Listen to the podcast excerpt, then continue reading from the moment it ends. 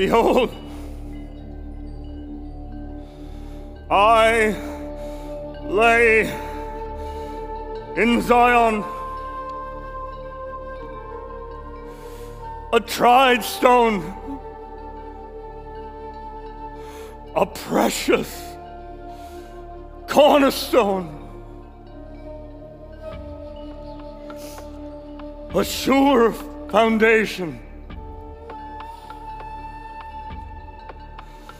Build your life upon this stone.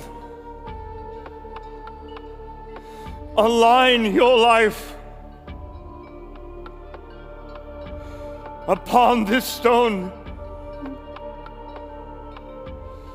For he who builds upon this stone will not go whoosh when the storm comes. This stone will become the suffering servant who will die for your sins and mine.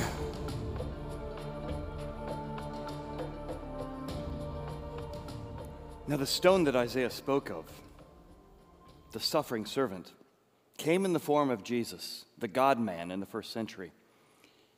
He was a man who spoke with authority and often spoke the very words of Isaiah while speaking in parables. Once Jesus told this story. There was a vineyard owner who decided to plant a new vineyard. Oh, he dug the vineyard himself. He dug out a place for, for a wine vat, and then he built a tower. And then he leased his vineyard to the vine dressers. He went off to a far off country. When the time came for the harvest, he sent one of his servants to the vine dressers to get a piece of the fruit and profit of his vineyard. And they treated him shamelessly. They left that servant empty handed. The vineyard owner sent another servant. This one they picked up stones and wounded his head. The vineyard owner sent servant after servant after servant after servant. The vine dressers persecuted many and killed others. The vineyard owner said, I know. I will send my son. They will respect my son. When his son came through the vineyard and the vine dressers saw him, they said, The heir! if we kill the heir, we will have all the inheritance. And they killed the vineyard owner's son. What will the owner do? I tell you, he will come and destroy the vine dressers, and he will give that vineyard to someone else. But, but, do you remember what the scriptures say? The stone that the builders rejected will become the chief cornerstone. For this is the Lord's doing, and it is a marvelous work. Now, the servants Jesus spoke of, who were persecuted and killed, were the prophets, including the prophet Isaiah who spent his days warning and wooing the people of the storm coming, the incoming danger of the Assyrian Empire.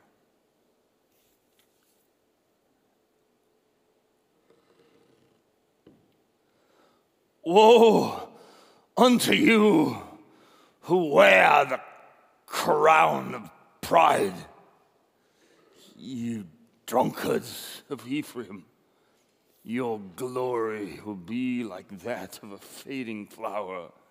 For the mighty and strong one comes in a tempest, a tempest of hail, a destroying storm, a flood. He is who will bring you down to earth by his arm. You who wear the crown of pride, you drunkards of Ephraim. Your glory will be like a fading flower. You're so drunk with other gods, you cannot delay sat- gratification. You cannot walk straight, you cannot see straight, and you cannot hear correctly. When the fruit appears on the vine, you devour it while it is still in your hand.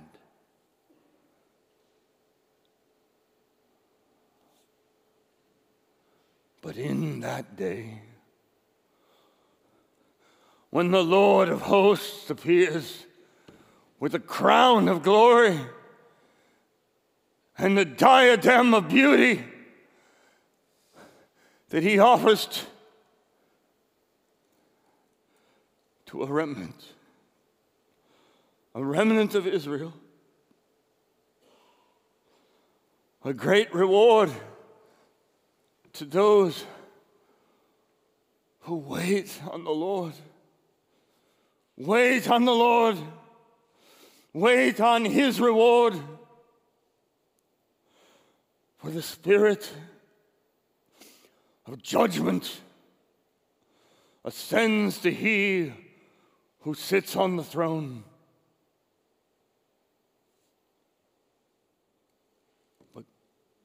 But Lord gives you strength. If you turn back from the gate on the day of battle, for you have erred with wine, you have lost your way with intoxicating drink. And to you, priests,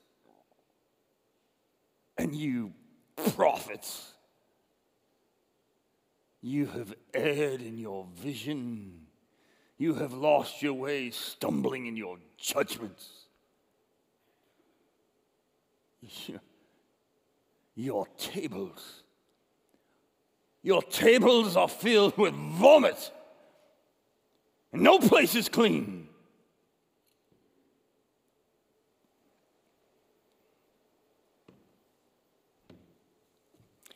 Oh, arrogant Isaiah, who thinks he can speak to us from on high, spoon feeding us like we are babes, drinking from our mother's breasts.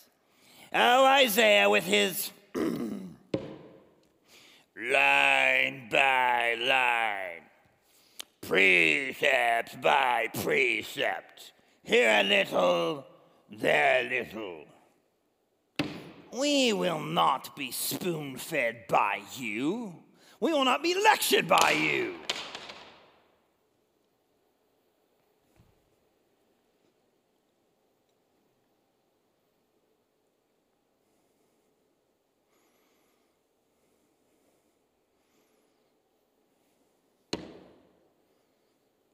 You will not be lectured by me. Try being lectured by the stuttering tongue of the Assyrians. Let us review what the Lord has said. This is rest for the weary. Here is where you find refreshment. But you will not hear the word of the Lord. You are fallen. You are broken. You are snared. And you are trapped.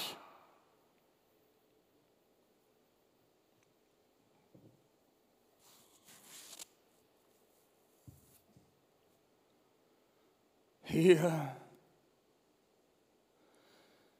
hear the word of Lord.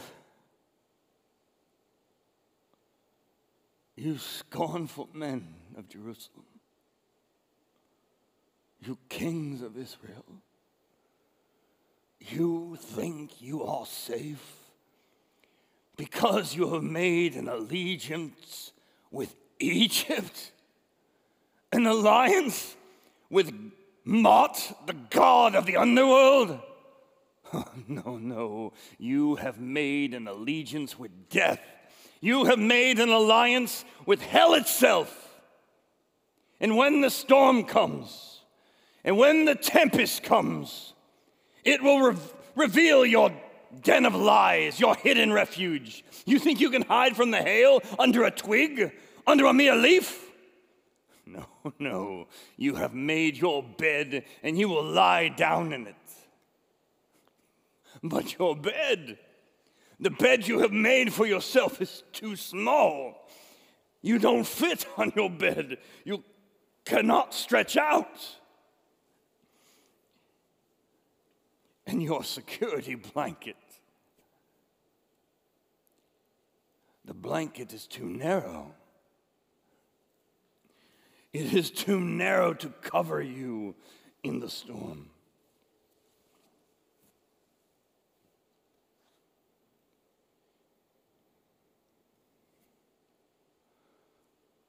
The Lord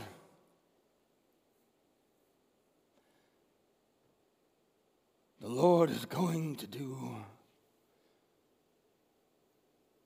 a strange thing.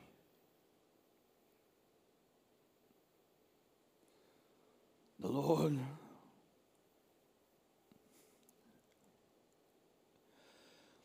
is going to do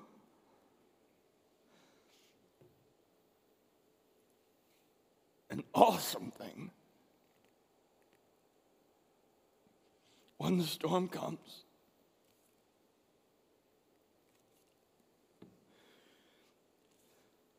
So behold, I lie, lay in Zion, a stone for a foundation a tried stone, a precious cornerstone, a sure foundation. Build your life upon this stone. Align your life to this stone. And if you do, when the storm comes, you will not go whoosh.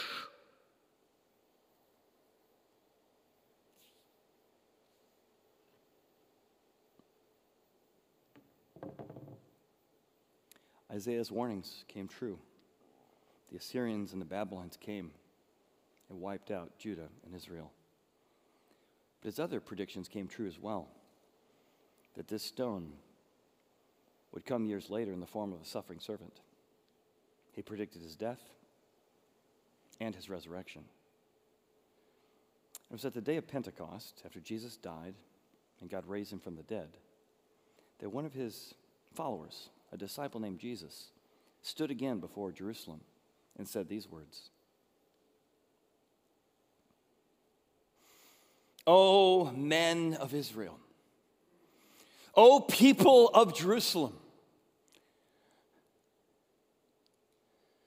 this, this Jesus of Nazareth, whom you have crucified, God has raised from the dead. And there is no other name in heaven or below the earth by which you may be saved. Do you remember what the scripture said? The stone that the builders rejected has become God's chief cornerstone. Believe in that stone. Build your life upon that stone. Find salvation in God's rejected stone. Well, you know, as we've been going through the book of Isaiah, talking about the comforter that he is promising that will come. As we've woven all of these promises together, the cornerstone, that tried stone, that sure foundation, becomes one of the most beloved titles for Christ throughout the entire New Testament. As, as Chad dramatized right at the end, it is Peter who, in his letters, in his speeches, in the book of Acts, in 1st and 2nd Peter, he is constantly referring back to that idea that Jesus, his friend, who he walked with for years, his Savior, is also his cornerstone.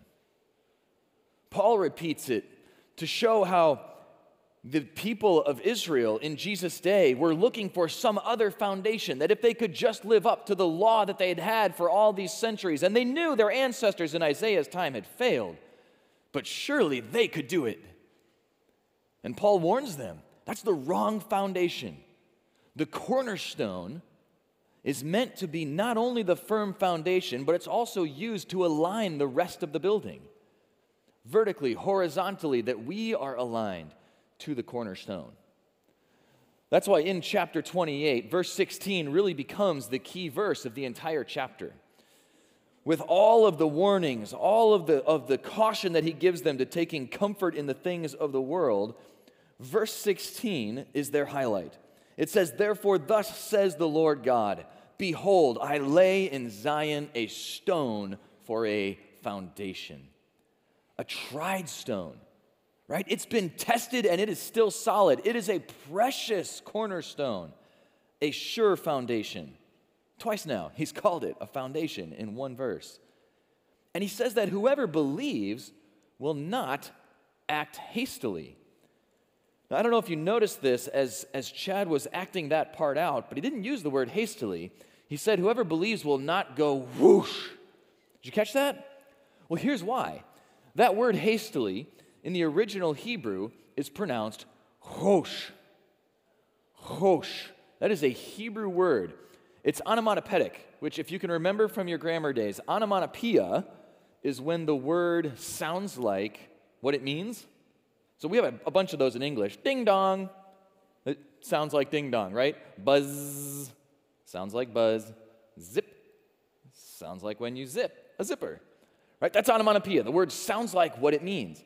Well, that is all over the Hebrew language. And part of that is because when you go way back to the earliest days of this language, not a lot of it's written down. And even if it is, not a lot of people have the ability to write it or read it. So, onomatopoeia, making it sound like what it means, helps them remember what God has said. Hosh is a word that is meant to sound like the rush of a whirlwind, the swirl of the storm. And you can picture that if, as you hear, you know, when you go out on these days where the wind is just blasting past you and the sound that it makes in your ears. And so, what he's actually saying here is that when you have your confidence in this cornerstone, when you believe on the sure foundation that is Jesus Christ, you don't act like you are all whoosh inside. Even when the storm is swirling around you, the storm out there, does not affect you in here. And I had a moment like that earlier this week. I don't, I don't know if you ever just feel like this, but you know, I wake up early and I'm trying to pray and I'm trying to read my Bible, but I'm distracted by this thing and I'm distracted by that thing. I got four different things for each of my four different kids that I'm worried about, a medical procedure for a family member that I love. And with all of this stuff going on, isn't it sweet how sometimes that extra little thought comes in and you're probably failing at your job and you're probably failing as a dad and you're probably failing as a husband and like and, and you know totally unprompted. It's just like my body took a deep breath. Yeah that's it. That moment when you get home after a long day that you feel like you were charging as hard as you could and you don't know if you made any progress and you're so tensed you don't even realize it just whew, yeah, starting to act hastily. And what happens to human beings, this is not just me, is that when we start to feel stressed, when we start to feel anxious, when we start to get busier and busier and busier, and that whirlwind starts swirling inside us, we actually start to speed up. We start to try to do even more to try to grab all these loose pieces, put them back in control, and that's when we start to make mistakes. That's when we start to feel that we can't control those things because we've been trusting something else as our sure foundation. But he's telling you when Christ, when the cornerstone is your sure foundation, you don't act like the storm is swirling in you. You won't go whoosh because the storm never affects this stone. See, that's the message that the people around Isaiah were missing. Right? When they start to mock him, this was one of the most helpful things for me in this passage because they start picking on Isaiah who's teaching them God's word. He's trying to warn them, you know, here's the law you haven't lived up to. Here's why you need a cornerstone. Here's how you've been drunk with wine and, and giving in to the things of the world. Guys, you have to pay attention. And their response is, oh my goodness, line by line and precept by precept, like every single law is so important. Keep your Bible to yourself, Isaiah. And so it's actually later in the passage that Isaiah takes those same words, speaks it back to them, and says, Hey, the word of the Lord was to them precept upon precept, precept upon precept. Like they think that I'm just repeating myself ad nauseam for no reason, but it's important, line upon line, line upon line, here a little, there a little. But because they treated it that way, it says that they might go and fall backward and be broken and snared and caught. Instead of loving every word, they mocked every word. Instead of loving every line, they teased every line. And so they would trip and stumble over it and be broken in captivity. But he presents this other option, which is therefore hear the word of the Lord.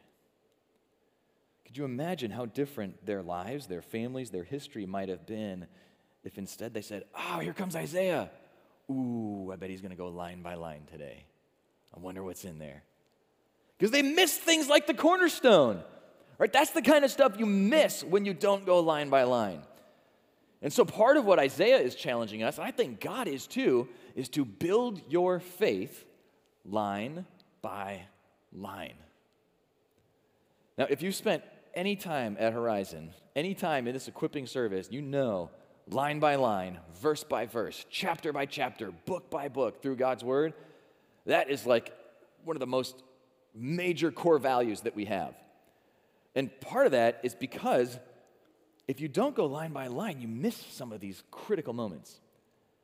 And if you try to only pull out the critical moment, then you miss the context for why it's so critical. And so, part of what we really hope that we're doing as a church, as a community, is not just kind of like the you know the bite-sized devotional that you get in your inbox or like the, the word of the day that you hear on the radio like th- those are good reminders but my faith needs to be more than that. My love of God's word needs to be deeper than that. So we go verse by verse and line by line to understand the full counsel of God. Because I don't know if you think about this, but I just think about this all the time. Like, my Bible is this big. That's not that big. Like, my daughter just finished Lord of the Rings. That, that's like this big. War and Peace is about this big, right? Like, the Bible's this big. And it tells you that just from Jesus' life, if they wrote everything he'd done, all the books in the world couldn't contain it. That tells me that these pages, these lines, they're curated just for you. Chosen because these are the words and the lines and the precepts that God wants us to remember. And so at Horizon, I, I hope that you know this. We don't just gather on Sunday morning to worship, we absolutely do. We don't just gather so you can hear deep thoughts with Drew or challenging thoughts with Chad or what would it be for Ryan? I'll have to come up with that one. If you got one, you let me know. Right? But it's, it's not just so you can hear what I think that the Bible says or means. Really, a huge part of this equipping service is equipping you to get into your Bible and get to know your God better as you go out to serve Him in this world as you go out to love Him in your life. And so that's why, you know, group studies that we do and tools that we put together and, and even this service are meant to build you up line by line. In fact, even on our app, you'll see that there's a section on there called Book by Book, where we track all of the series that we've done through this equipping series so that as you're reading Genesis, as you're reading Leviticus, who's, who's going to go back and read Leviticus again? Yeah, we did that line by line to help you as you're going through it make sense of why is God saying this to me? Because the, the people that Isaiah was talking to in this passage, they threw out the lines, they threw out the precepts, they missed what God was saying, and honestly, they suffered for it. He was offering them forgiveness and mercy and grace, and they rejected the cornerstone. Now, give yourself some credit. You're already in a better place than that. You're sitting here this morning trying to learn more about God and about God's Word. And so I just have a, a, ton of respect for you because guess what? There are a lot of people on planet Earth that do not bother, but you're bothering. You care. And that's good because His Word does not come back void. As you go through it line by line, even the confusing parts, God is going to speak to you, He's going to help you grow. In fact, I had a really fun example of that just a couple weeks ago. One of the cool things I get to do here at Horizon is spend time with guys in, in study groups just going through God's Word. And uh, my buddy Scott, we've been in a study for about, about a year, I think, now together, and we've been part of a group that's just doing Isaiah together. So a couple weeks ago, you know, the guys are sitting around some tables, we're, we're talking through Isaiah 11 and 12, and just trying to figure out how do we take what we heard Sunday morning, really, really soak it in, really apply that to our lives. And uh, Scott came in about 15 minutes late, and you could tell it was like he rushed here as quick as he could. He was still wearing his clothes from work, and it was like, well, you know, hey, I'm glad he made it. So we're just we're doing our thing, we're having our discussion. He's he's listening, but he's not saying much. And then there was a moment where, where it was like, you know, you feel that it's like you could see his facial expression change and come to the front of the chair. Like, what did you just say? So what happened was we were in Isaiah 11 2 one line a few weeks ago that talks about the Holy Spirit. And we were talking about what does it mean that the same Holy Spirit promised for the Messiah is promised to you and I? Literally to dwell in us and give us the God sized power we need to go through our daily life. So, as we were talking about that and how to pray about that, and there was a, a psalm that connected that we mentioned, it was like something clicked for Scott. And, and the rest of the evening, he was talking about that's what I'm looking for, that's what I need, that's what I want.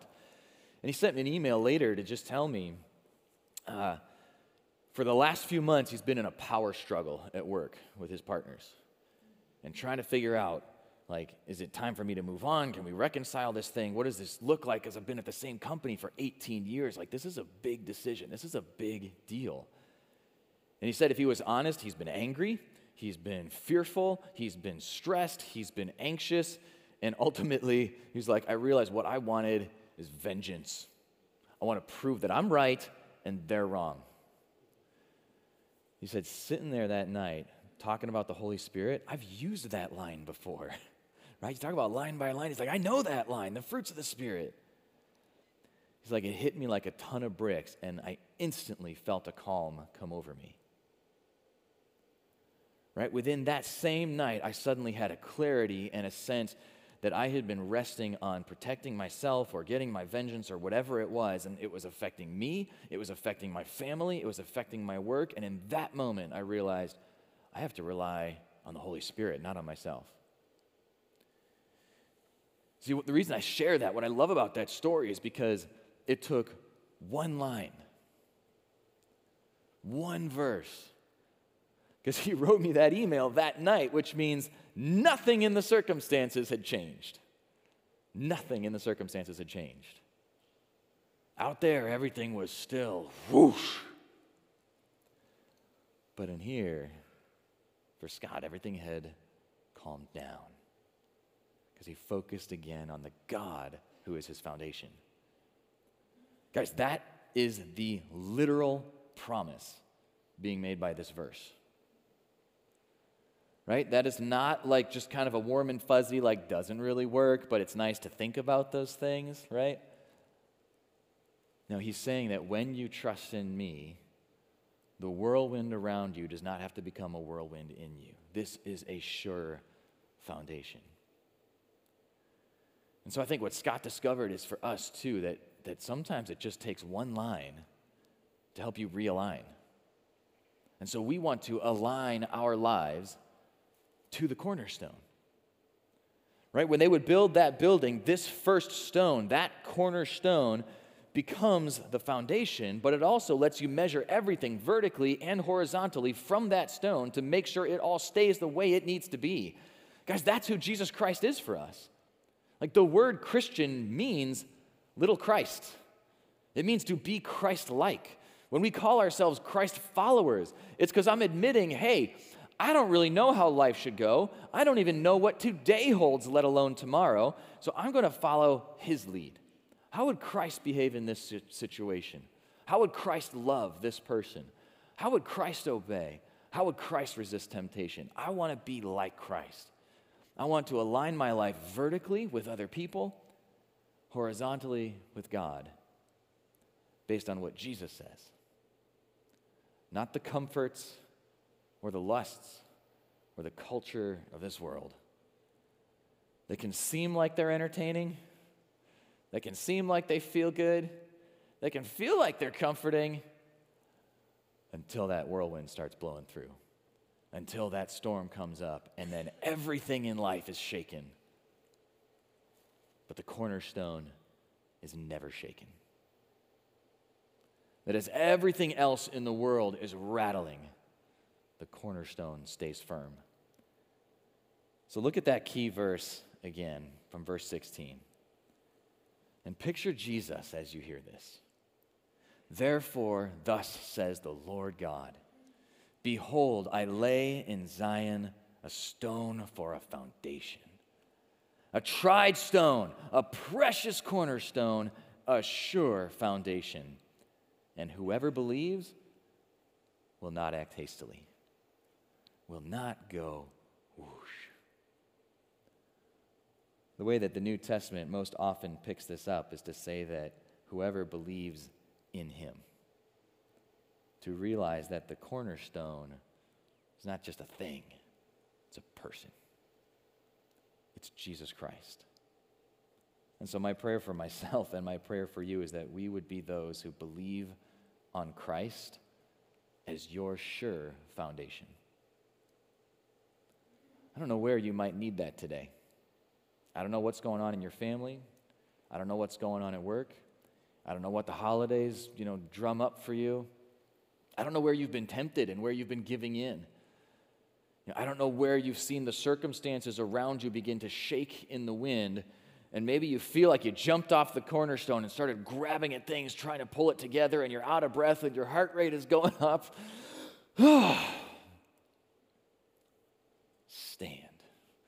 Believe on Christ as your foundation. Can I pray for you that way right now? Lord God, Holy One of Israel, Lord of hosts who fights our battle, thank you for being our cornerstone. Thank you for being our foundation. Lord, thank you. Thanks for being mine on Tuesday morning this week that when the whirlwind starts to go inside me, I remember that you are as firm as you ever were, as you are right now, and as you always will be. So, God, I just pray that over my friends, over my brothers and sisters in Christ here today. I pray that over any soul in this room or watching from wherever they are, Lord, if they don't know that firmness, if they don't know that foundation, Lord, if they don't know you, that you would show them who you are, that they might find that belief in you keeps them stable no matter what else is happening around them. Lord, we worship you for it, we thank you for it, and we love you for it. It is in your name that we pray. Amen.